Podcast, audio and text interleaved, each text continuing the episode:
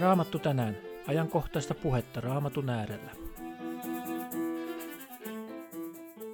Ensimmäinen Timoteus-kirje.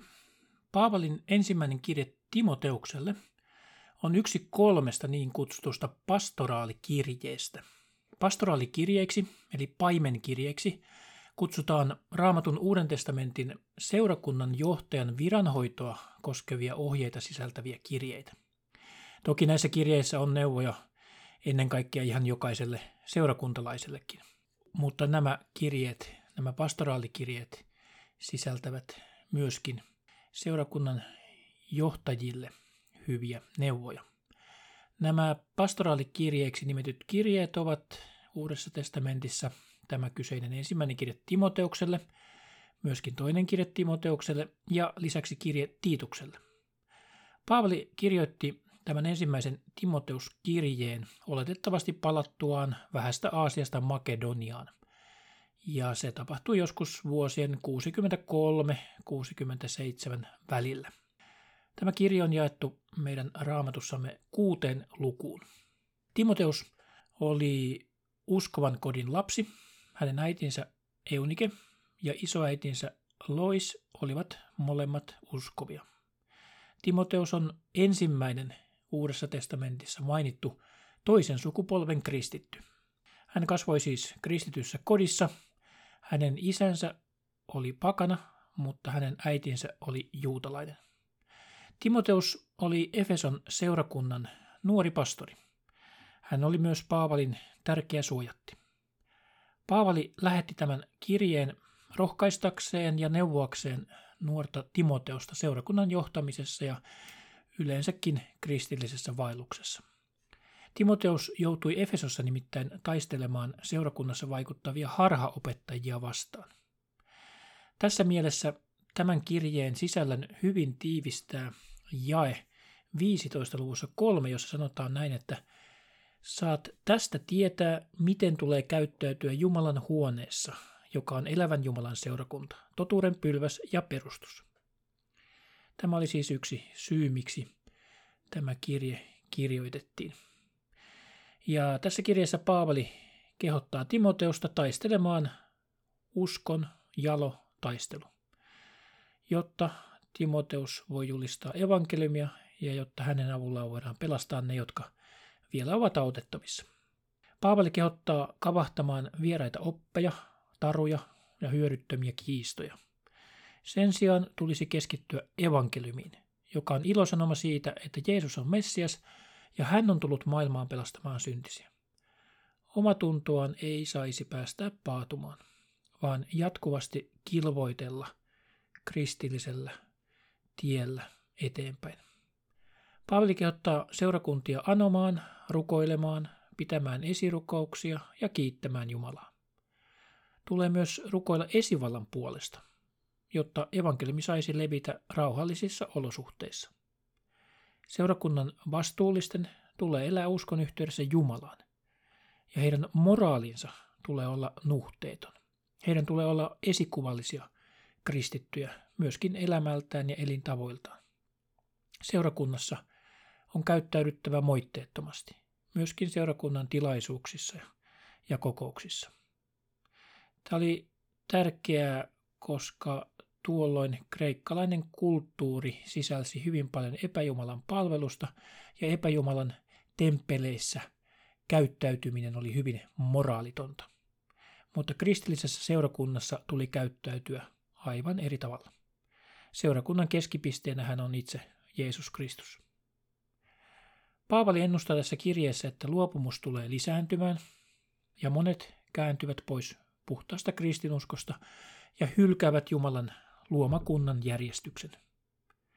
Timoteosta kehotetaan olemaan uskovien esikuvana, lukemaan raamattua ja opettamaan muitakin ahkerasti oikealle tielle.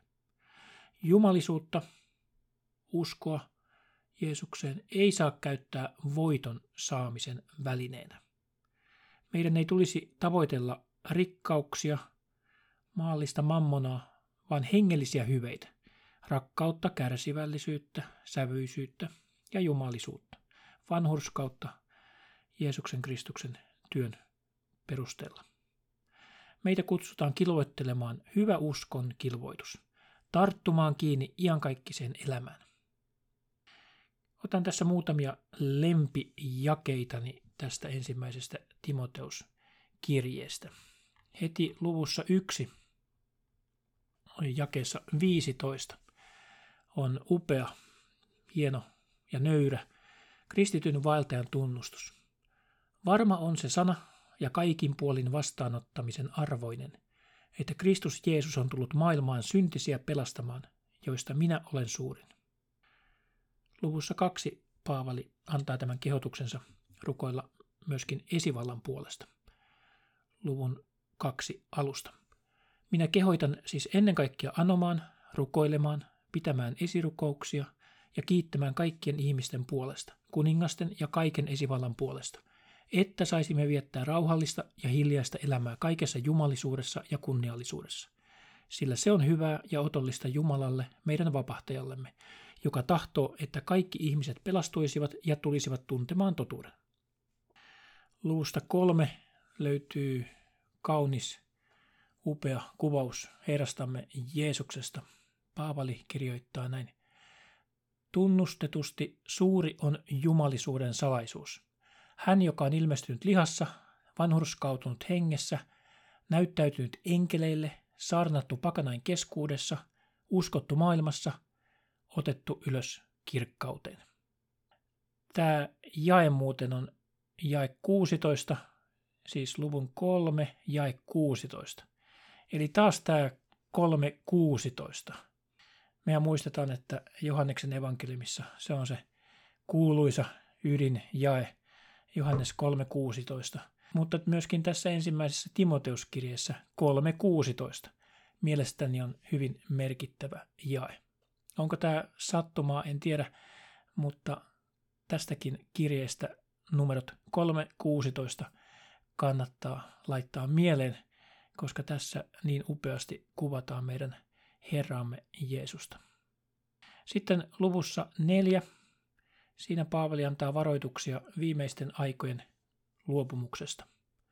Mutta henki sanoo selvästi, että tulevina aikoina moniat luopuvat uskosta ja noudattavat villitseviä henkiä ja riivaajien oppeja, valheen puhujain ulkokultaisuuden vaikutuksesta, joiden omatunto on poltin raudalla merkitty, ja jotka kieltävät menemästä naimisiin ja nauttimasta ruokia, mitkä Jumala on luonut niiden naudittavaksi kiitoksella, jotka uskovat ja ovat tulleet totuuden tuntemaan.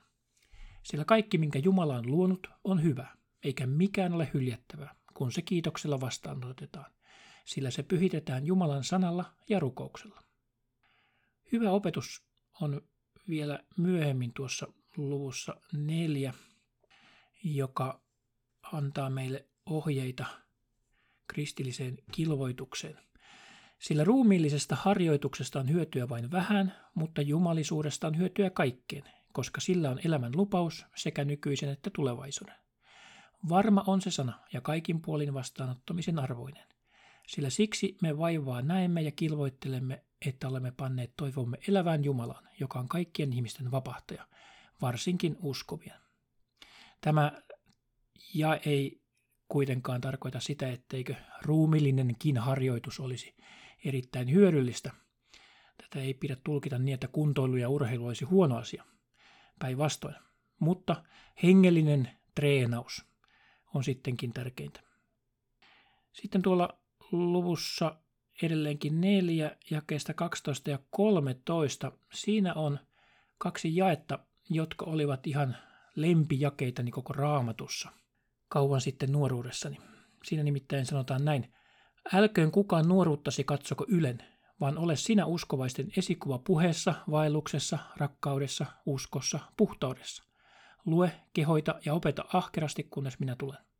No, enää minä en ole nuori, joten tämä ei ehkä niin enää puhuttele minua niin voimakkaasti, mutta näin vanhempanakin on kieltämättä hyvä tavoitella kristillistä hyvää vaellusta, joka voisi olla esikuvana myös toisille. Joten eiköhän tämä ole myöskin vanhemmalla iällä sovellettavissa meidän elämäänne. Sitten tuolla viimeisessä luvussa, luvussa kuusi, talousvinkkejä. Luvussa kuusi sanotaan nimittäin näin. Ja suuri voitto onkin jumalisuus yhdessä tyytyväisyyden kanssa. Sillä me emme ole maailmaan mitään tuoneet, emme myös voi täältä mitään viedä. Mutta kun meillä on elätys ja vaatteet, niin tyytykäämme niihin. Mutta ne, jotka rikastua tahtovat, lankeavat kiusaukseen ja paulaan ja moniin mielettömiin ja vahingollisiin himoihin, jotka upottavat ihmiset turmioon ja kadotukseen. Sillä rahan himo on kaiken pahan juuri. Sitä haluten monet ovat eksyneet pois uskosta ja lävistäneet itsensä monella tuskalla. Eli rahan himo on pahasta. Meidän olisi hyvin tärkeää saavuttaa tyytyväisyys siihen, mitä meillä nyt jo on, mitä meille on annettu. Kaikki, mitä meillä on, on Jumalan lahjaa, ja meidän pitäisi olla tyytyväisiä siihen. Se, että me lähdemme tavoittelemaan, keräämään, hamstraamaan rikkauksia ja maallista mammonaa, se johtaa hyvin helposti monenlaisiin synteihin. Onnellinen elämä, jota me kaikki varmaankin tavoitellaan, niin se syntyy juuri tyytyväisyydestä. Siitä, että olemme tyytyväisiä siihen tilanteeseen, joka meillä nyt on, olipa se sitten ulkonaisilta tilanteiltaan minkälainen tahansa. Silloin ihminen on onnellinen, kun hän on tyytyväinen. Onnellisuus ei siis tule rahasta, eikä materiasta, eikä tavarasta, eikä ulkonaisista seikoista, vaan siitä, että olemme tyytyväisiä. Tämän onnellisuustutkimuksen peruslauseen todistaa tässä juuri tämä raamatun sana, jonka Paavali on meille antanut. Seuraavassa Paavali antaa vielä kristillisen elämän ohjeen, jonka mukaan meidän tulee kilvoitella vaelluksessamme, kulkiessamme tietämme eteenpäin. Jakeesta 11. Mutta sinä Jumalan ihminen, pakene semmoista ja tavoita vanhurskautta, jumalisuutta, uskoa, rakkautta, kärsivällisyyttä, hiljaisuutta. Kilvoittele hyvä uskon kilvoitus. Tartu kiinni iankaikkiseen elämään, johon olet kutsuttu ja johon hyvällä tunnustuksella olet tunnustautunut monen todistajan edessä. Herra antakoon meille jokaiselle voimia kilvoitella tämä hyvä uskon kilvoitus ja päästä kerran voittajana iankaikkiseen elämään. Meidän tulisi oikein tarttua kiinni tuohon kristilliseen toivoon, tuohon toivoon taivaallisesta valtakunnasta, johon me ollaan matkalla. Paavalin viimeiset kehoitukset seurakuntalaisille, eli meille jokaiselle. Jakeesta 17. Kehoita niitä, jotka nykyisessä maailmanajassa ovat rikkaita, etteivät ylpeilisi, eivätkä panisi toivoansa epävarmaan rikkauteen, vaan Jumalaan, joka runsaasti antaa meille kaikkia nautittavaksemme. Kehoita heitä, että tekevät hyvää, hyvissä töissä rikastuvat, ovat anteliaita ja omastansa jakelevat, kooten itsellensä aarteen, hyvän perustuksen tulevaisuuden varalle, että saisivat todellisen elämän. Näissä jakeissa Paavali todellakin antaa kullanarvoisia sijoitusvinkkejä. Meidän tulee koota aarteita taivaaseen, ei uhrata ainutkertaisia elinpäiviämme rahan ja maallisen tavaran hamstraamiseen. Sijoitetaan taivaalliseen pankkiin, ei epävarmaan ja katoavaan mammonaan. Siunosta päivääsi.